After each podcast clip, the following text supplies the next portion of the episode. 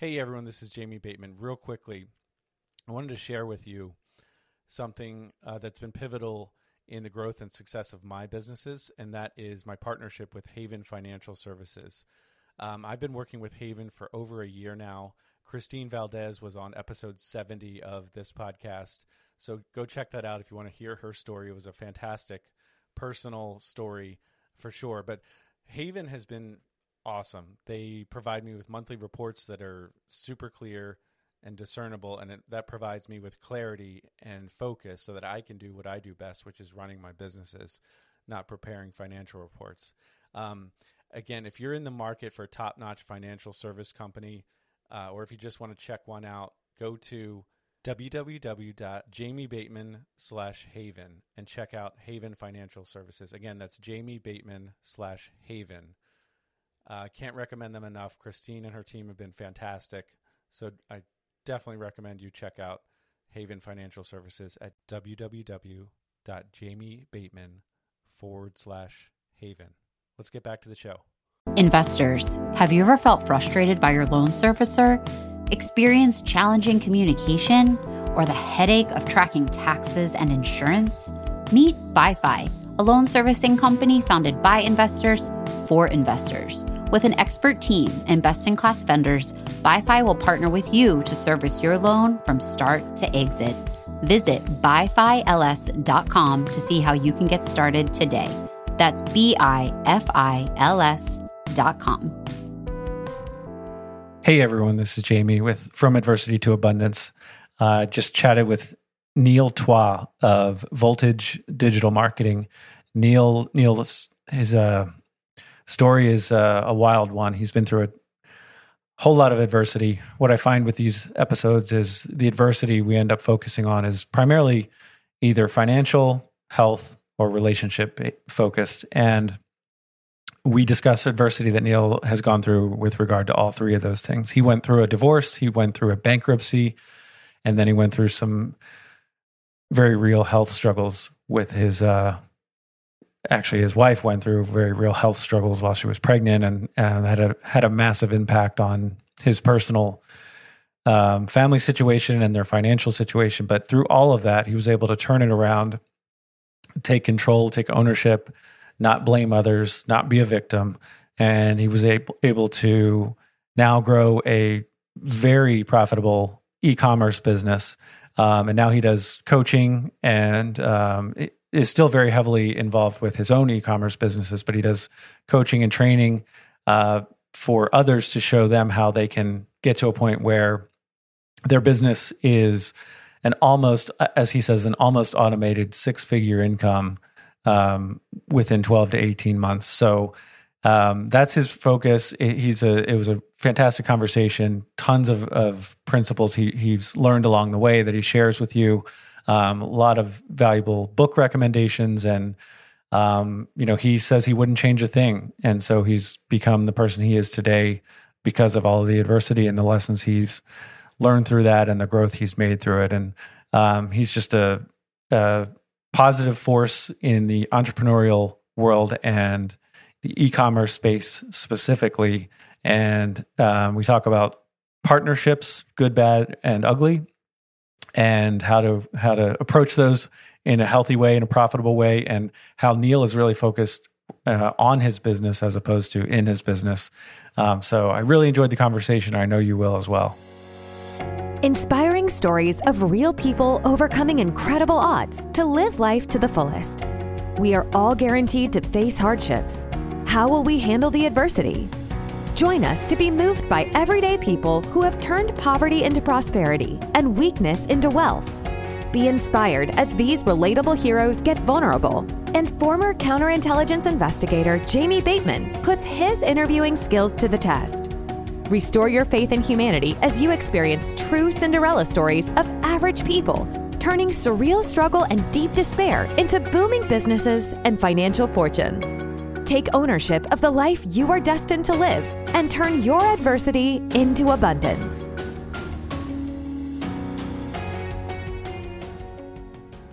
All right, here's the deal you work hard for your money. Isn't it about time you put your money to work for you? If you are an accredited investor, check out labradorlending.com. Our Integrity Income Fund provides monthly cash flow from an investment backed by hard physical real estate. Our income fund, which is uncorrelated to publicly traded stocks and bonds, invests in first lien mortgage notes diversified by geography, property value, and borrower type. So you're not investing in one project, you're investing in a diversified portfolio of first lien mortgage notes. Our Integrity Income Fund aims to pay its investors monthly distributions at a preferred rate of return of 8% annually.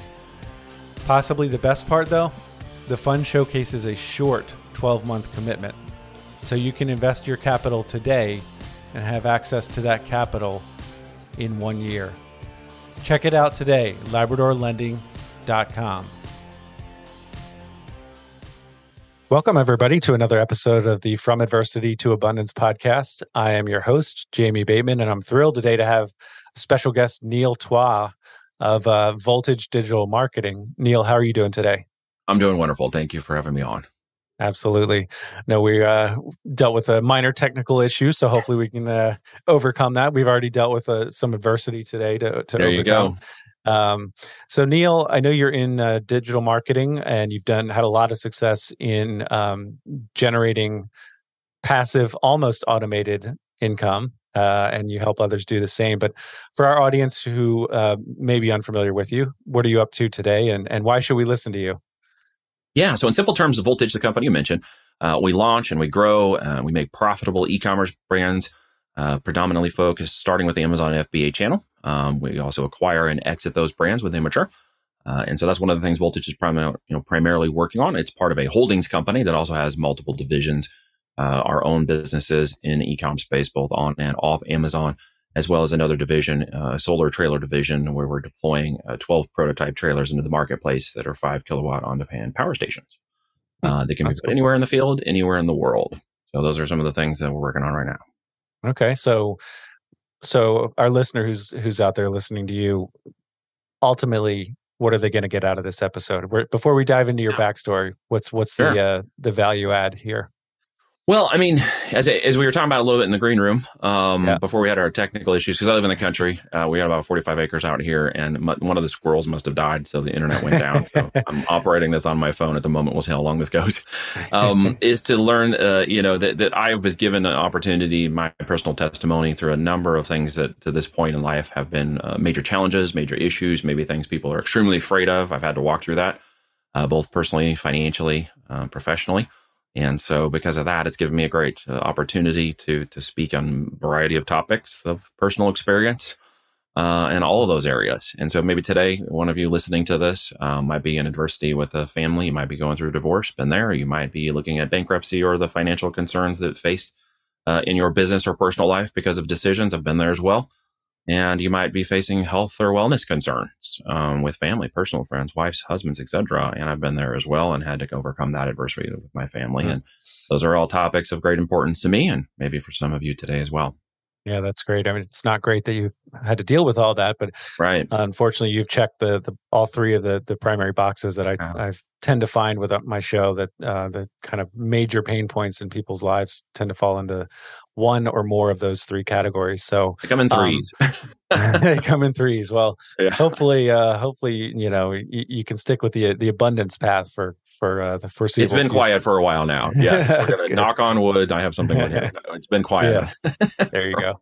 Nice. So yeah. so let's jump back and, and you can start wherever you'd like with uh mm. you know maybe the first. We're, we're going to dive into one of those three a little bit more in depth than all three, but if you could kind of just hit on those three as far sure. as what you've had to deal with from a, a financial, health, and uh, relationship uh, adversity standpoint.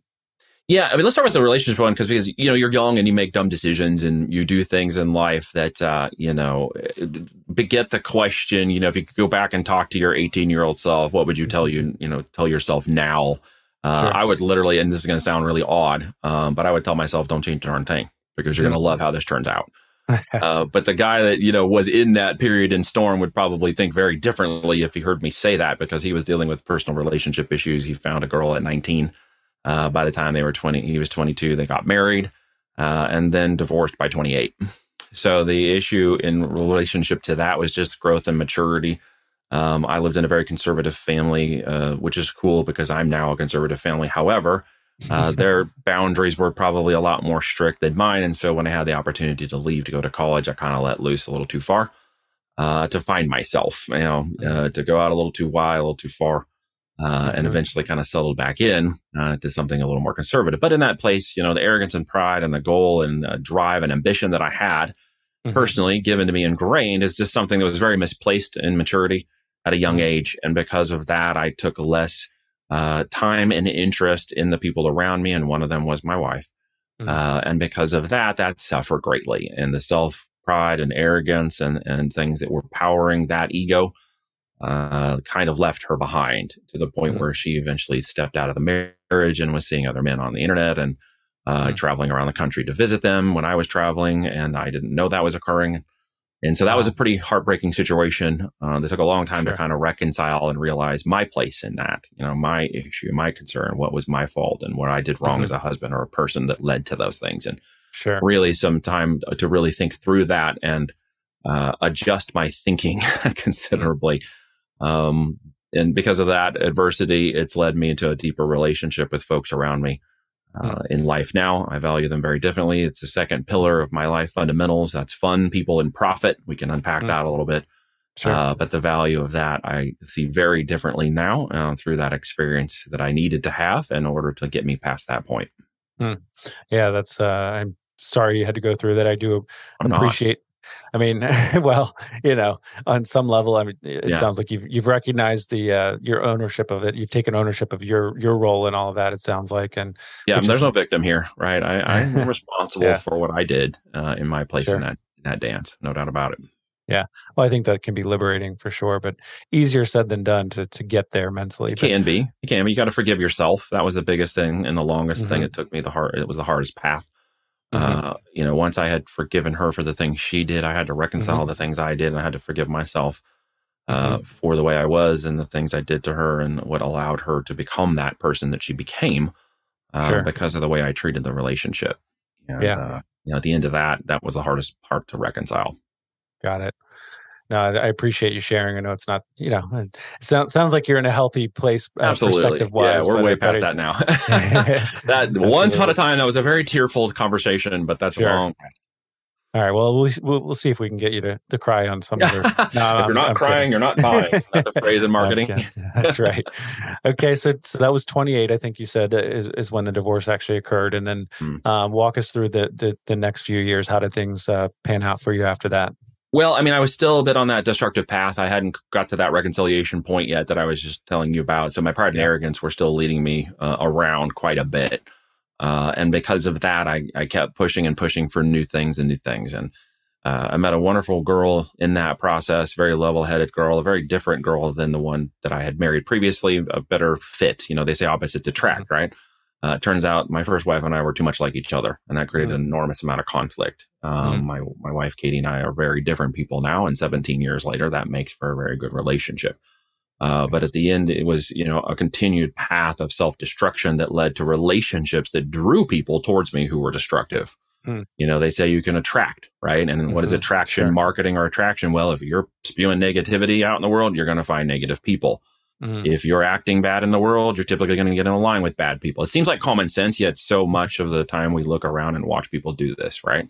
Well, it's uh, easier to see in others than it is in ourselves, I think. Well, sometimes. we're blinded, right? Our, yeah. our cognitive dissonance is kicked in and we don't want to sure. see that. We don't want to accept it. We don't want to believe it's true. And because of that, we're just going to keep operating in that space that we feel most yep. comfortable in. And change is sure. hard. Okay. So I didn't want to change. Mm-hmm. Um, I knew that was there and I just wanted to be bust past it. And I thought the best way to do that was just keep forcing forward in business. And because of that, I could not see certain things people were doing around me. I didn't want to see them and wouldn't acknowledge them. And one day uh, I had got myself kind of very far into a business transaction with a couple guys uh, that seemed like a very great opportunity. And there's patents in it. And it was this really cool startup. And we invested mm. a lot of time, energy, and money into that. Mm. Uh, became a little too leveraged. Uh, I mm. walked in one day and discovered the books weren't exactly the way they were. Uh, why am I not getting paid? Well, that sort of answers that question. Where's the money been going? I don't know if I want to know the answer to this. Uh, and the end result was a strategic uh, business bankruptcy uh, that mm-hmm. basically uh, collapsed our financial situation uh, in order to protect us from that, but also just uh, to get out from underneath the problem we created. Mm-hmm. it was a very difficult decision. I like to own what I make mistakes on. And mm-hmm. I did make a plan to reconcile that. I just had, by the grace of God, standing with my pregnant wife at the bottom of Tulsa uh, City Hall. It was the City Hall or where it was. We were down there, and it was just uh, a situation that was just like you could imagine, like Joel versus Joel versus the volcano. I forgot that the other day, mm. but he's living like in the basement, and the the lights mm. are of him, and they're blink. It looked just like that, just all gray and fluorescent. And I'm like, man, this sucks. And we go into this room, okay, and we're having to own this decision. And just like a few weeks prior, the company showed up to repossess the car at like 10 o'clock at night. And my pregnant wife wow. is standing there crying as they take the minivan away with everything in it, like kids, car seats, toys, every, not the kids, excuse me, kids, car seats. Right. Don't use commas. Right. Be careful. commas kill. Right. Um, so, an important apostrophe there. yeah, it's an important apostrophe there. It's like you know, like, like gotta be kids careful. car seats. Or eating grandma or eating grandma. right. Let's, let's eat grandma. the kids um, were not in the car seats. Uh, but that was the thing that led to the next steps, which was having to go in and actually face the bankruptcy judge and, and go through that process. And I remember going through these double gray doors and more fluorescent, and it just opened up into this room and there was just a table, table, table, table, and every table had a judge, and every judge was dealing with the bankruptcy, and they were running us in in waves. And it's like I've never seen. Like you think you're going to go from a judge in a courtroom, and this is some sort of Hollywood thing. Sure. No, you're going into a room with a bunch of guys and gals sitting there who are determining the fate of whatever comes out of the out of that wow. financial situation. And by the grace of God, this gentleman who took a look at our situation saw the backstory for a moment and the summary recognized that while we had been a little bit of a victim, we had victimized ourselves in that process, but he took mercy on us and he wiped mm. our debt out. Mm. So he gave us an opportunity to reset, start okay. brand new at that point, and gave us a little bit of hope, an opportunity that if we changed things and got on the right path, we were just given a big gift of opportunity. He didn't have to do that, but in a swipe of a pen, he took mm. care of it and said, you know, see, you got a plan and you're willing to take care of this, but I'm going to get, you know, here's my pregnant wife and I sitting there dealing with this. and he's like, yeah. you just, you know, whoop, here's your, here's your goal. Don't mess this up. This is your chance. So just um, a couple of, so what type of, uh, I have just a couple questions. Cause I mean, yeah. you know, um, getting into partnerships is a pretty critical piece. And I, have dealt with yes. partnerships that have, some have gone south as well.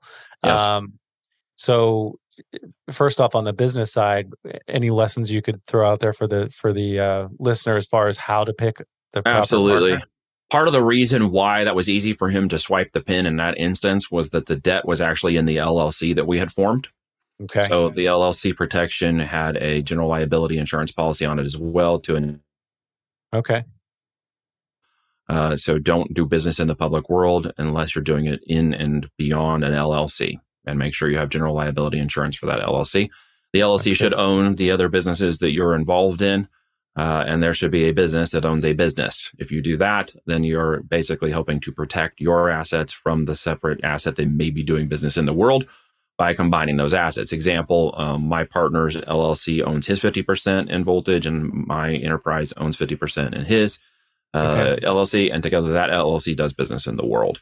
So just these okay. things were learned in sure. how to protect and indemnify yourself, do business the right way, build mm-hmm. a chart of accounts, and be very accountable to your you know best business practices. Get a CPA, mm-hmm. go into the weeds and do the financial things, and look at the negative. Like Jim, uh, Good to Great says with Jim mm-hmm. Collins, you got to pull that rock mm-hmm. up and you got to look at those nasty things underneath it. Even as hard as it is, right. take that power and look at it. And I, yeah, until that point, I wasn't willing to look at some of the financial problems that we were getting ourselves into. And I could have maybe turned it around sooner if I would have been a little stronger in that.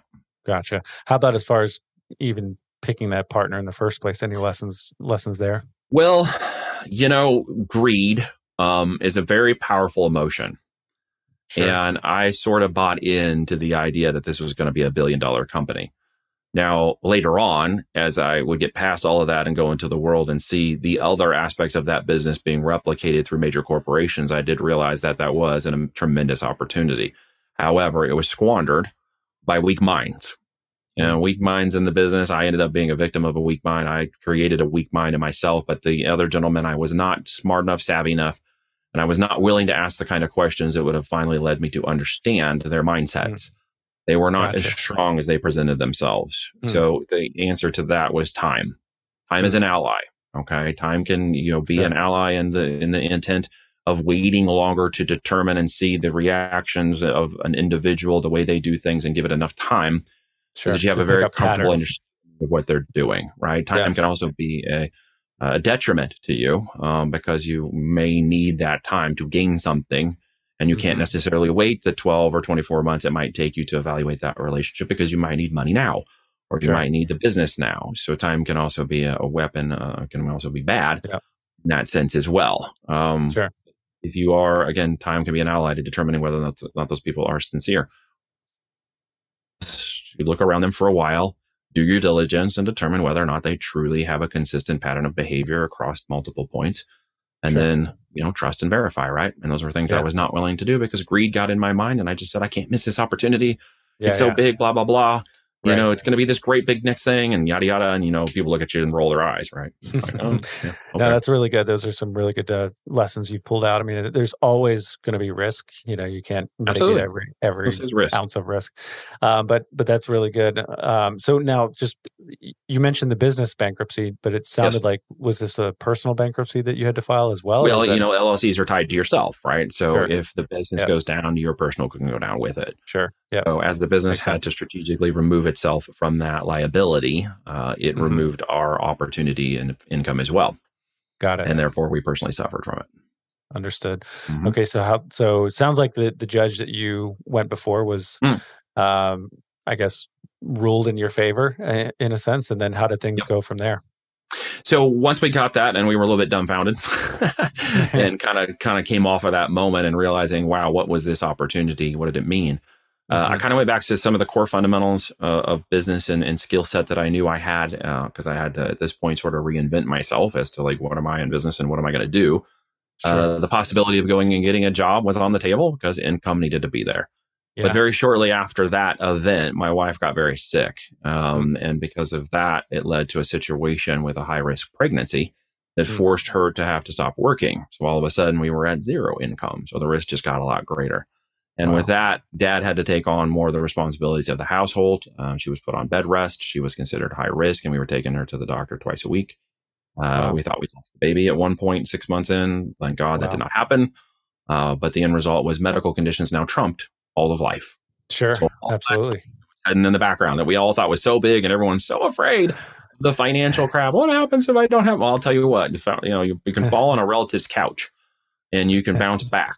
But when medical issues are faced, you may Yeah, fall as you- board. You- you- That's a all of a sudden, you have one one wish, right? all of a And sudden health trumps everything else. So at that point, I didn't have that same desire to go get a job, even though I know we needed the income because all of a sudden I had little babies.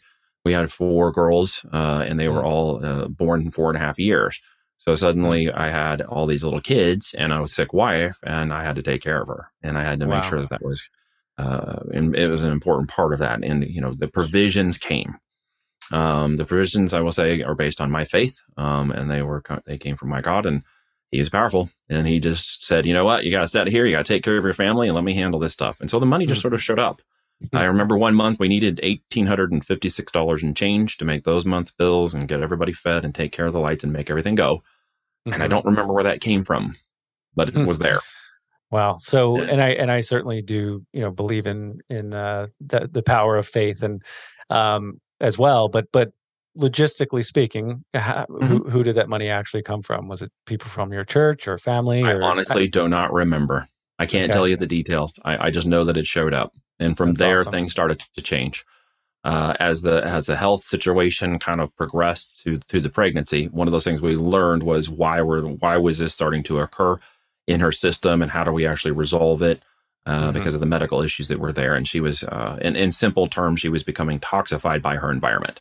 So Hmm. by the food, the chemicals, the dyes, and the type of food we were eating and things, they were Hmm. toxifying her body. And she, and because of the taxing of the baby on her body, it was affecting her faster than before she was pregnant, even though it was affecting her then. She just didn't know it. Hmm. And so that basically escalated that. So we became a process of learning about how to treat that and how to treat, and discovered it was in my daughters as well. It's genetic. And then how to treat them through that process, which has become a 15 plus year adventure uh, in resolving that, um, including moving to the country and having organic chickens and eating organic beef and keeping a very clean holistic diet, even down to the kind of shampoos. In fact, I created a shampoo line that my kids hmm. can use uh, that is cool. non-toxic, gluten-free, dairy-free. It's got colloidal silver in it. It's on Amazon, and they can buy. it. We get it, and they use it, and it helps them uh, hmm. stay detoxified. And so that they get opportunities to figure out what new incomes. And because of that, I, I went back to media, you know, some experience in media buying online for lead generation that I had done for previous companies.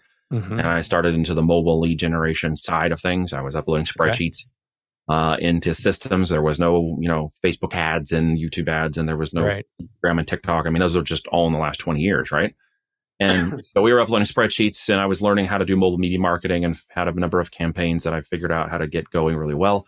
And suddenly we were going to, you know, to 100, 200, 500, $1,000 a day in profit. And wow. from there, things started changing really fast. Yeah, and I love to d- dive into your business, you know, today's business in a in a minute.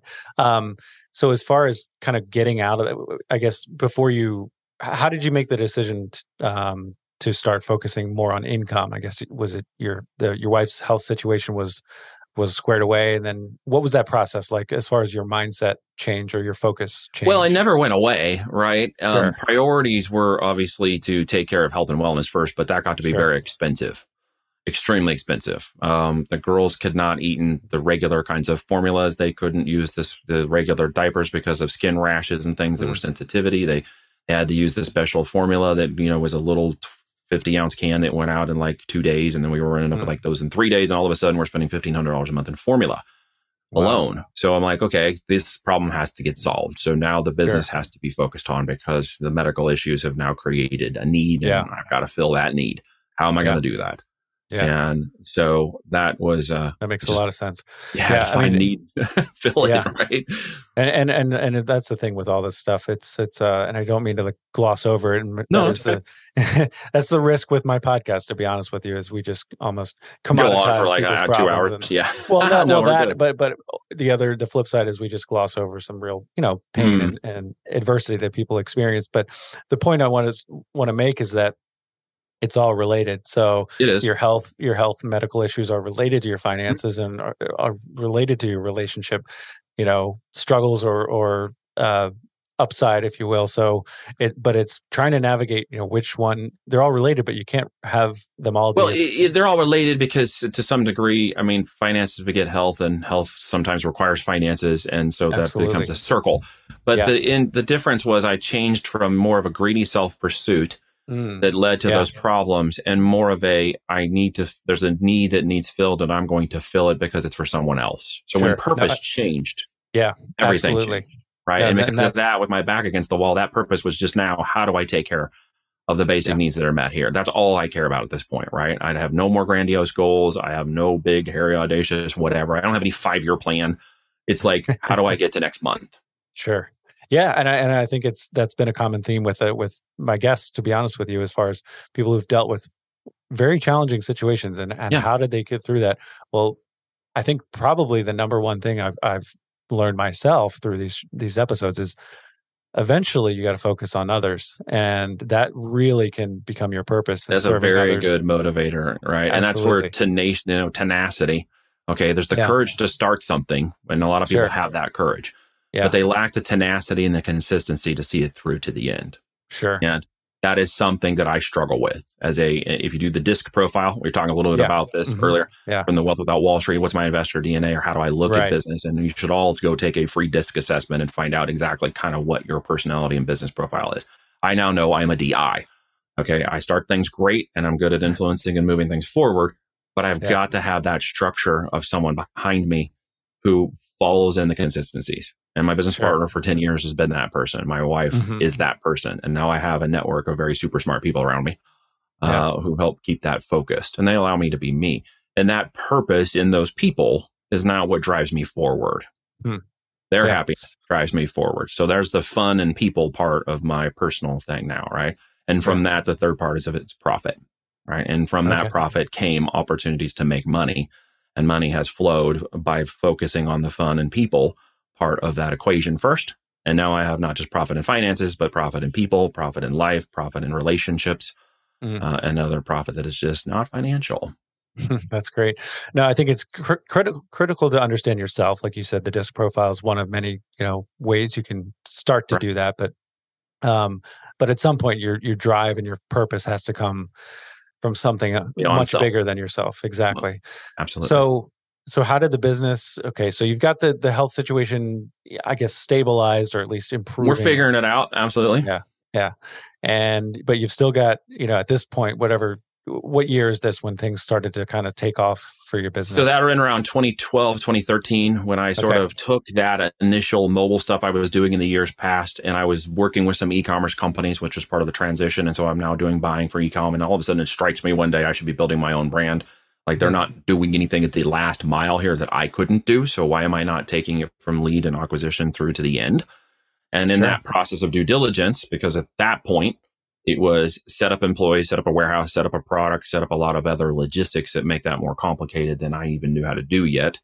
Uh, and was figuring that out. And someone said, Hey, you should see what Amazon just did. And I'm like, What did they just do? And I was like, Well, just a few years ago, they brought a company um, and they have called it now Amazon FBA, fulfilled by Amazon. I'm like, Well, what is that? If it, again, if it's eBay, I want nothing to do with it. Because that was all right. like garage sale, shipping all this stuff yourself. I'm not cool with that. Like, no, no, no. Yep. You send your product to Amazon and they put it in their warehouse and they deliver it to the customers in like two days. And all you need to focus on is like the business and the product and logistics and marketing. I'm like, well, dang, I can do that, right? Let's let's figure that out. So I started flipping products on Amazon first to see how that would work. Because to me, it was just another traffic source. At this point, it was people buying product. And they weren't just buying mm-hmm. books anymore. They were buying all kinds of stuff. That was what mm-hmm. opened up for Amazon. They went yeah. from just books to all kinds of products all of a sudden. So this is cool. Yeah. So it's very, you know, two lane highway at this point um, and not not what we know it is today. And so I sure. just got into flipping products on Amazon to start, and I started to realize, wow, this is fun. I can make good profit at it. I want more products. So all of a sudden, it was like I could see this working bigger and bigger. Uh, and then discovered private label. I'd never okay. private labeled a branded product before of my own, and that was so, discovered in that process. Can you explain what that is for our listener? Yeah, so there's uh, again the, the wholesale FBA side. You may be familiar with that, which is basically taking someone else's products and flipping it through Amazon. There's drop sure. shipping, which is getting a product that's pre-made already, and then just you know getting the difference in the purchase of that product and sending it to somebody.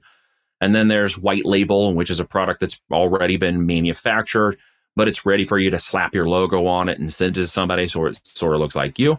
And then there's private label, and the biggest difference is customization. So a private label product can be customized we can innovate that product, make it unique, make it our own IP, trademark it, and go even as far as patent pending later on if necessary.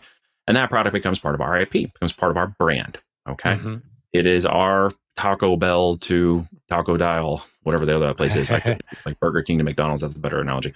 It's like right. CVS to Walmart. You have a brand that competes with other brands, and we have a customized branded product that goes in the market. That created more of an organic, continued buyer habit, emotional connectivity to those products than the previous ones were just bought on um, the current need or that emotional status in that moment. They weren't really brand driven.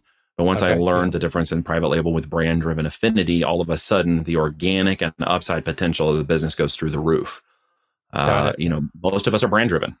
We just don't necessarily want to admit it, but I can make people fight on this call right now, asking you who loves Android and who loves iPhone. Yeah. And all of a sudden, you're going to be arguing with each other. absolutely. Because, like it or so, not, we're brand driven. Absolutely. So, um, now, I guess to for how important is Amazon to your business right now? I mean, yeah. in other words, you know, if Amazon goes out of business tomorrow, highly unlikely, but uh, mm-hmm. or if they change their rules, which I know they do sometimes, how does what does that how does that affect your business? Not as dramatically now as it used to in the past. Uh, Amazon's created uh, more brand affinity and brand connectivity and brand driven aspects of their business now to support other brand owners and are moving very fast away from anything arbitrage, drop shipping, wholesale, etc. So if you're in line with them of a business, if you're a brand registered company and you move to a certain level of business, they assign us brand reps, they assign us account reps. So the risk of Amazon is considerably lower in the way that we do the business model. Okay. The other business models are extremely risky and usually outside of their terms of service. So Amazon is a big component of the first stage of business when we launch a first product. We take it to market on Amazon. It's 38% of the market share, $630 million in day in sales. It is buyer purchase intent. It's one of the number one things all e-commerce sellers are trying to get, even if they're over on a storefront like Shopify trying to run Facebook ads on it. They're trying to get somebody to buy their product. Well, Amazon has that buyer traffic already. So I go there first. and I prove the product and concept in that market first. When I do it, I'm looking for mass market appeal. Amazon is like the new as seen on TV because if it's on Amazon and it's being seen, there's typically a woman 27 plus who's clicking add to cart two to three times a week to the tune of about $1,000 a year in purchasing power on Prime members. I want to take advantage of that because sure. that's, I want it to $1,000 a year and each person to come to me and my brands instead of somebody else's. So Amazon yeah. creates that opportunity, but we have multiple channels. We have businesses that are on Shopify uh, and running, you know, the regular commerce, if you will, uh, mm-hmm. traditional mm-hmm. website commerce, but they always cross over to Amazon. Okay. And Amazon should cross over to the other website. It's multiple channels, very important for risk and management, mm-hmm. as well as the uh, connectivity of the emotional people who get on and may look at it and say, well, I saw your Facebook ad, et cetera, over here, but then I'm going to go on Amazon real quick and make sure that I find you or to see if you're mm. legitimate. Mm-hmm. I okay, see Amazon yeah. now as like the old days of brochure websites to determine whether or not the business is legit. If you're selling a sure. physical product and I can't find you on mm-hmm. Amazon, I'm most likely I'm going to buy it from somebody on Amazon because I trust it and I know the return policy. But yeah. if I bought it from your website, I don't know a whole lot about you. Yeah. Uh, and I'm taking a little bit more risk. So both of those channels uh, and multiple channels should be involved in the business uh, if you're really going to build it as a business. Got it. Um, so my daughter has been uh, following these Air Jordans when, when they drop, and then she, she, I came to her and I said, "All right," she she wanted a pair herself, and I said, "All right, right. I'm going to fund your next purchase okay. if you can sell the, sell this pair of sneakers for a profit. And so nice. she did. Um, she bought. I mean, these things like they they it's done and they, are sold out in 20 minutes. You know. Wow. Um, so we both were actually, yeah. So so she bought this pair of Air Jordans, put it on sneakers.com and made, I don't know, 30 bucks or something. That's big um, money for a little girl. yeah, exactly. Within, you know, a day. Um, wow. So it was pretty good. So trying to take it to the next level. So you and I might have to talk offline. You can. Oh, man. Absolutely. See, I'm actually starting a, an intro to entrepreneurship course tomorrow. Okay. For oh, nice. a local co-op uh, homeschool group where I'll be teaching them the beginners basics of entrepreneurship and business and fundamentals. E-commerce will be one of those legs. Uh, awesome. And there's about eight people signed up for that right now. Uh, yeah. 14 oh, cool. up. And so we're going to teach them the basics of business. And arbitrage is going to be one of the things they can learn about.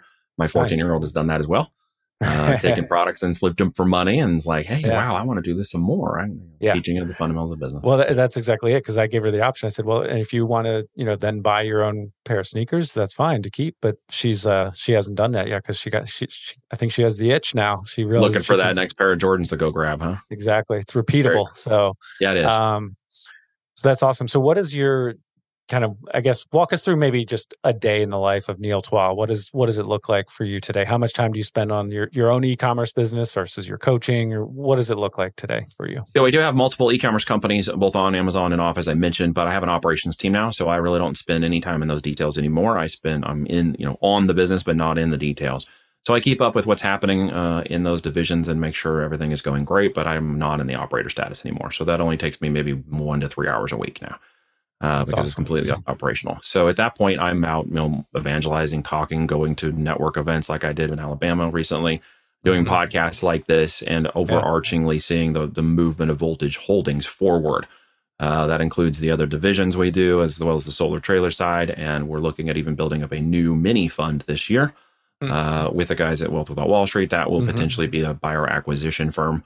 Uh, that is going to go out and purchase companies for passive income for those who get involved in it.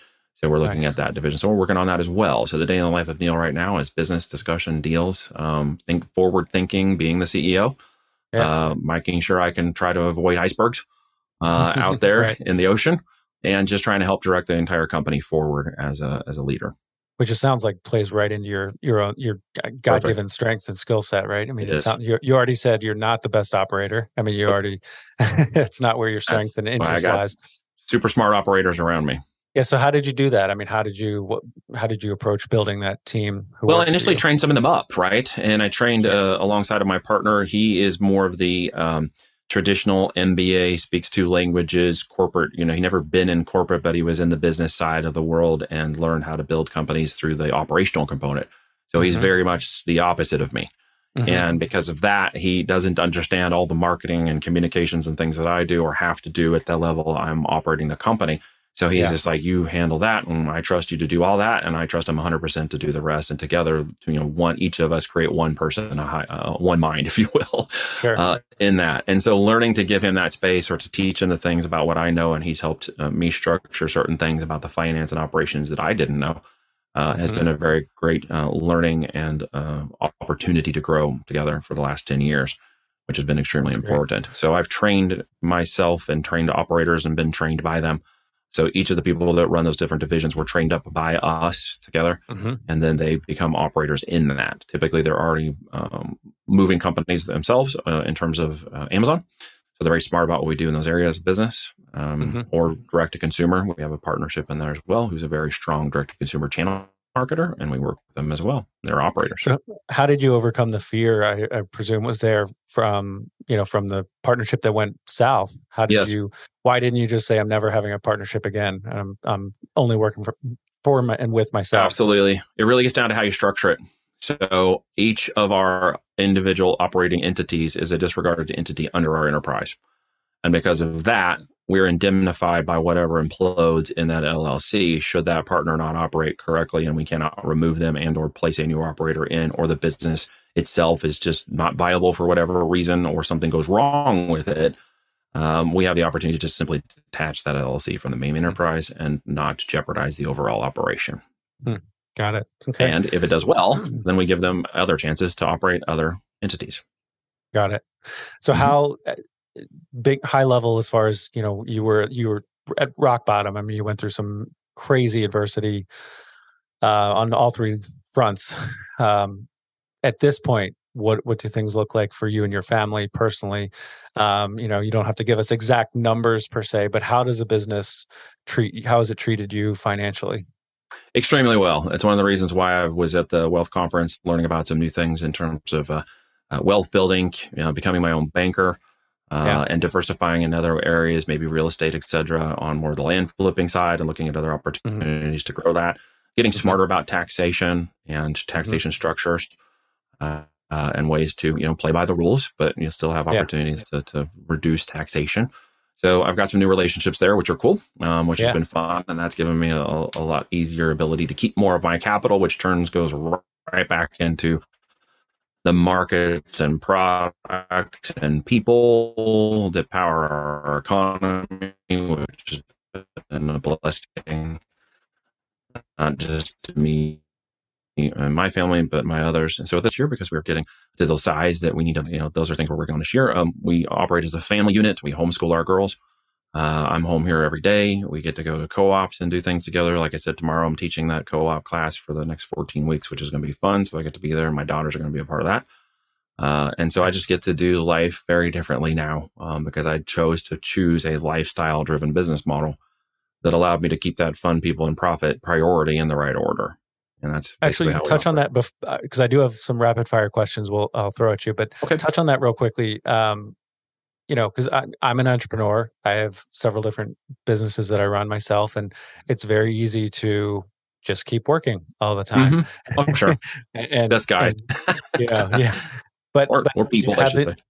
How do you have things? How do you have that structured as far? How do you stop yourself from doing that? You've already touched on it some, but from a kind of a day to day, you know, yeah. personal level for the entrepreneur out there, how can they structure their their week to make sure they don't go overboard and and uh, don't over overwork themselves. I don't take calls unless I absolutely need to. If there's a justifiable reason for that call, I will take it. If it has an email or audio or a you know Loom capability, I'll do that mm-hmm. instead. Yeah. So that gives me the opportunity to be more mobile, right? I use my mobile device a lot more. Uh, I try to balance that too because I don't always want my children seeing the mobile device in my hand, but at the same time, they also see that as a tool, the same way I'd be swinging a hammer if I was building a house.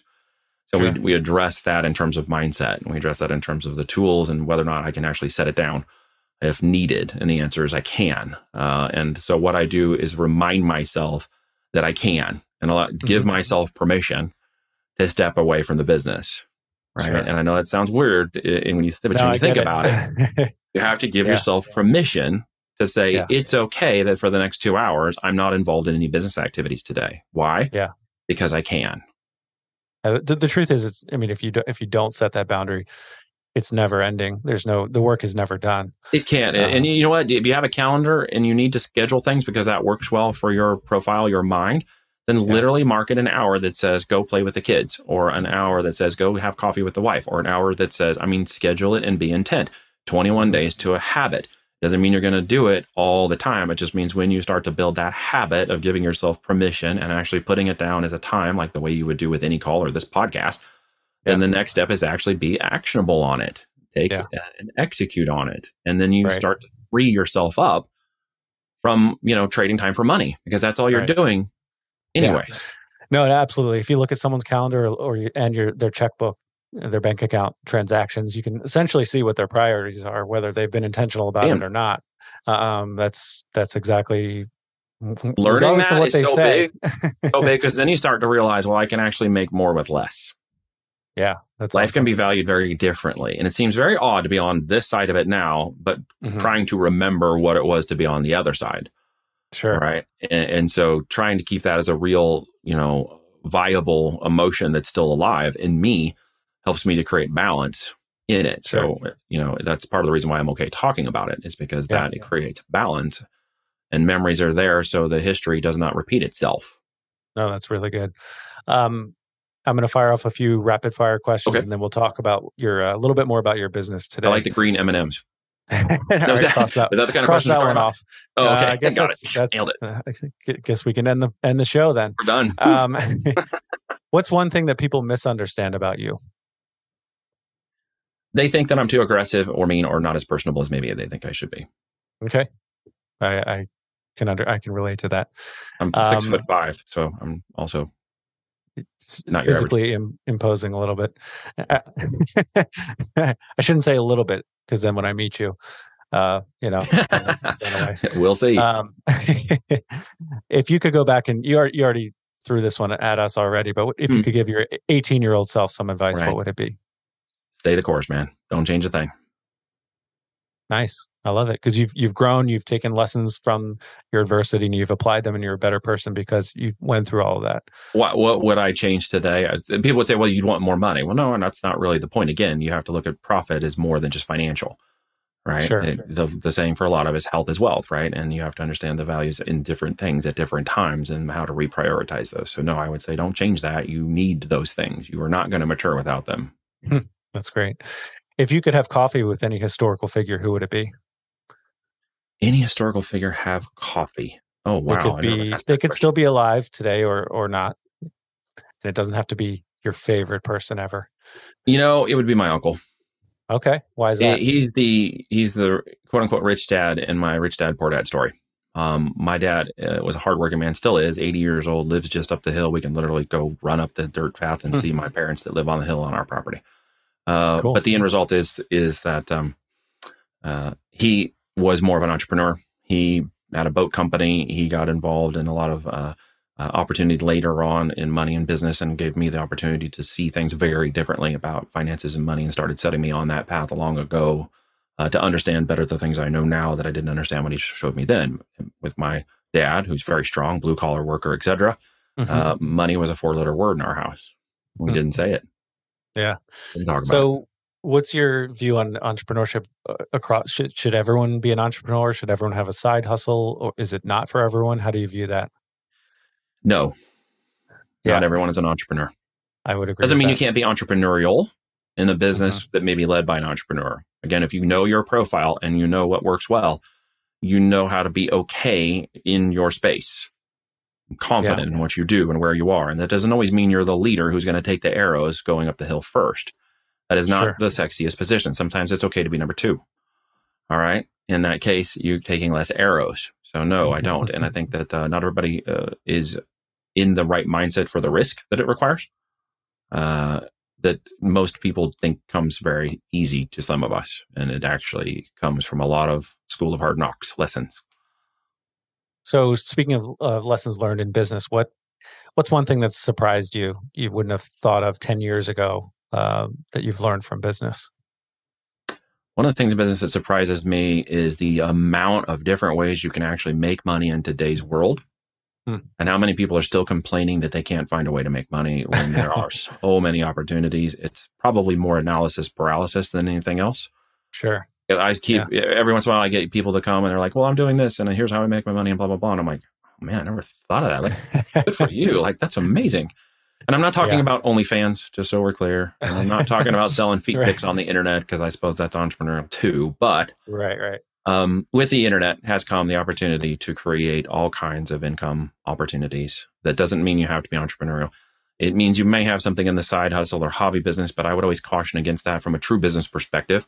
Mm-hmm. That is mm-hmm. actually a limiting mindset belief. Maybe people don't okay. understand it, but let me explain. Yeah, if you go yeah, and you say, that. "This is a side hustle. I'm gonna, I need to make X amount uh, to make this meter, this thing occur, or whatever I'm trying to do with that money," and then I'm only going to be able to set aside like one hour a day or a week to do that. You've already created limiting mindset beliefs. The entrepreneurial or the person who recognizes business would say, "I will do whatever it takes. I will mm-hmm. stay up to whenever it takes. I will make mm-hmm. that happen no matter what it takes. I will mm-hmm. get this done." I am yeah. in an abundance mindset now. And I recognize sure. scarcity very different. It hit me very hard when I got out of the W 2 situation at IBM and I left to become a freelance management consultant and start my own management consulting firm right out of the first five years of my entrepreneurial life. All I recognized is that when I went to those first contracts and I shot the moon and I said, sure, 250 bucks an hour, I'll come back and do this. IBM said at that point, sure, go ahead, let's do this. So I went from a W 2 employee to like less than 18 months later, making $250 an hour on their billables. But all I was doing was trading time for money and more money mm-hmm. in a nicer glass right. house. Right, right. And so it took yeah. a long time to recognize the differences in that in scarcity and abundance and realize how sneaky it is. So now if you're going to do business, you need to do business as a business. Yeah. You're not uh, treated as a side hustle or a hobby. Right. Already you're creating scarcity and limiting beliefs and you're yeah. going to set up yourself for, for opportunities. So to me, I, I think of the uh, Robert Kiyosaki's cash flow quadrant.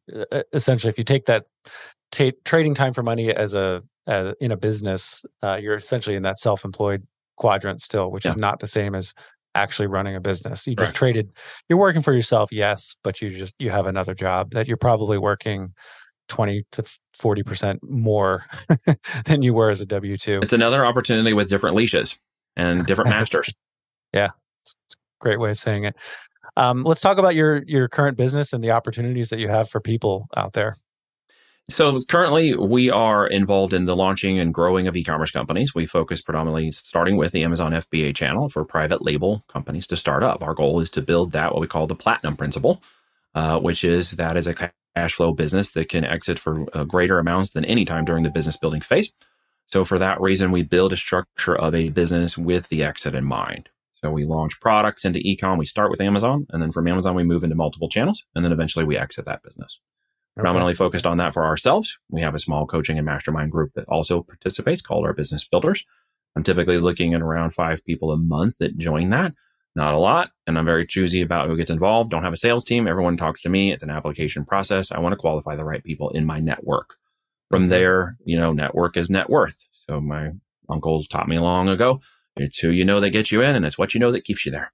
Mm-hmm. So yeah. getting involved with that community of people who are building as well is an opportunity for those who uh, will qualify for those positions. And then we help them build companies. Uh, we work with them. We have done for you components of working with them, but we keep them at 100% ownership in that company. And then we help them exit that business later on by teaching them how to do the whole business model and then showing them how to replicate it. So that they can. So what's what's the uh, specific profile or avatar of the ideal yeah. person you work with? So ideally, they typically balance between a D and a C um, in terms of personality and disc because they can start it, but they also have the consistency to keep it going. Uh, mm-hmm. that is a little bit of a unique hybrid in the people. So a lot of times they bring someone with them who fits that opposite profile. Could be mm-hmm. we got a lot of couples in here. We've got couples working with children who are helping them grow their businesses. We've got uh, individual entrepreneurs and their and their partners of years coming in and working together because they know their strengths and weaknesses. And sometimes we have people who come in as solopreneurs that hedge on our uh, strengths and weaknesses and to help them in reverse uh, overcome any challenges of consistency and mindset they may not have as we coach and mentor them and move them into advisory roles. So that person is typically more conservative because that kind of fits with the nature of business. They are more, mm-hmm. uh, they've been married for quite a long time. They typically understand mm-hmm. the capitalization requirements of business. They know they might lack knowledge in certain areas. And like me, if I'm going to go start doing land flipping, I'm going to pay the coach who does land flipping and help him teach me how to do it because sure. I'm not going to waste time trying to figure that all on my own. Yeah. Uh, and so they understand the value of education and knowledge in the world, um, not necessarily institutional knowledge, but knowledge by uh, association, uh, which would be working with a mentor and somebody who's going to teach you how to do this. Uh, and they're typically those who are looking for other types of income streams. Amazon can be passive later on. It's not passive to mm-hmm. start it up. It can create what I call almost automated income. So if you think mm-hmm. working 10 to 15 hours a week in your business, but maintaining a multi seven figure business uh, with very strong profits is good. And I mean 18 to 25% net profit. Then that's the kind of model e-commerce can provide for you. It can mm-hmm. provide a lifestyle driven business like I've shown. And then you can replicate yeah. that operator by operator, channel by channel. So you're not limited to the growth and opportunity once you set the first foundation in place. That's awesome. So those folks usually understand all that. They get it. They're, they've been looking for it. Maybe they've been riding around for a year or two or three, bouncing off all the courses and make money gurus and the done for you scams of, uh, you know, auto shipping and Walmart automation and stuff and all this nonsense because it doesn't sound right to their ears. And then they recognize when they understand someone else is speaking business language and they recognize we're, we're building businesses with intrinsic value. Yeah, uh, I love it. Um, that's fantastic. Um, couple more questions here before we wrap up. What is a book, a book or two that you could recommend for my audience? So there are books that help challenge me in life. Well, I mean, I'm, I'm going to go with the obvious one for me personally, and there's a lot mm-hmm. to learn from the Bible. If you study sure. and go through it, many lessons about life and finances, and even raising your kids. From the yeah. world side, um, if you look at like Feel the Fear and Do It Anyways, that's a mantra I've literally set in my life by Susan Jeffers. Okay. Um, there, most of the principles she extols are very good for just reminding yourself that you are going to have fear in life and business, but you should probably do it anyways to get over that feel and fear and expand your thing, right? And then the question behind that she asks is, "What's the worst that can happen?" Well, I faced it, and some of you are afraid of it, and you're not willing to push that risk because you're afraid of the outcome. But I'm telling you, there's worse things that can happen. You can do anything you need to up to in death. so you got to get out there and make it happen. And the final book is good to great. I know it sounds like an old and a little bit yeah. of a cliche, but Jim Collins really nailed it. Even if 20% mm-hmm. percent of the data is now outdated, the principles lined in that book of determining where you are in business. I'm a hedgehog. Okay. And if you read the book, you'll understand what, what I'm talking about. Mm-hmm. But the end result is when I get into something and I put my teeth on it, I'm not going to let go and I'm mm-hmm. going to do it with everything possible. That's both a positive and a negative for me. If I don't have a good support and community or base of people I trust around me, I'll end up like that guy who crashed the business. But I also need to be that guy because that is intrinsically who I am. And the people mm-hmm. around me now understand that and they know that if they let me go, but they also help me stay within balance, everyone gains the opportunity. And so we work well in that way. But I'm that hedgehog, Good to Great by Jim Collins. It's a great study in business. That's great. That's three very good uh, recommendations there. I guess the Bible is what 66. So actually, um, 68 books you just recommended. 68, um, 68 books of reading. That'll take you through the next few years. Yeah. That was uh, an efficient way of recommending that many books. No doubt. So, um, looking back, just at all the adversity you've faced, I know you said sure. you you, uh, you wouldn't trade it in hmm. and do it over again, but what's one or two just high level lessons learned uh, that the listener can take away? Surround yourself with the right people, and life gets a lot easier. If they don't sound right, if you're more positive and they sound more negative, you might need to distance yourself a little bit. If you see people really positive, they may be doing masking activity with productivity, so be careful to balance that out as well. That's so there's a median level of life where you try to find balance in between. Don't be so mm-hmm. extreme. Okay. Try to find a balance that allows you to work within the different types of personalities and gives, but gives you the freedom to be you. That's a huge life lesson. It's that's been for huge. me, anyways. No, that's great. That's really, really good, Neil. Um, anything else you want to drop? Any other info? Where can our listeners find you online?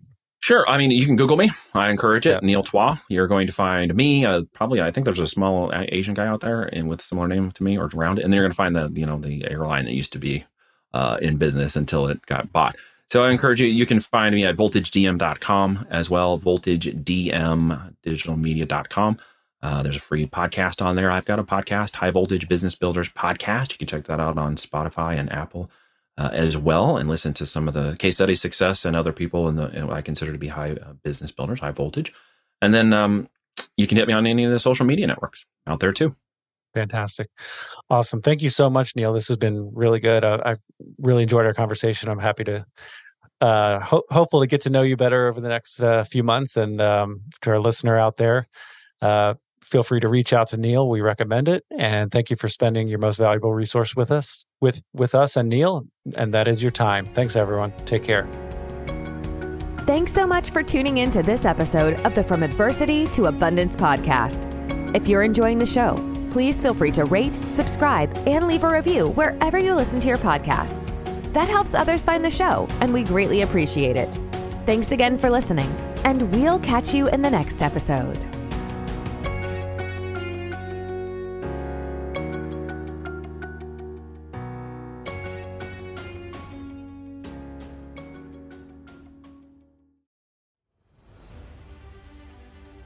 Hey there, it's Jamie Bateman. Ever felt boxed in by life's challenges? Dive into my new book, From Adversity to Abundance Inspiring Stories of Mental, Physical, and Financial Transformation. Available now on Amazon. From a former bank robber's redemption to a young entrepreneur's victory over hurdles, these stories are not just inspiration, they're the roadmaps to your transformation. Whether for you or as a powerful gift to friends and family, especially those who might not tune into podcasts, this book is a beacon to a life of abundance. Ignite that inner fire and set your course to the life you've imagined. Purchase yours today on Amazon and light the path for someone you love.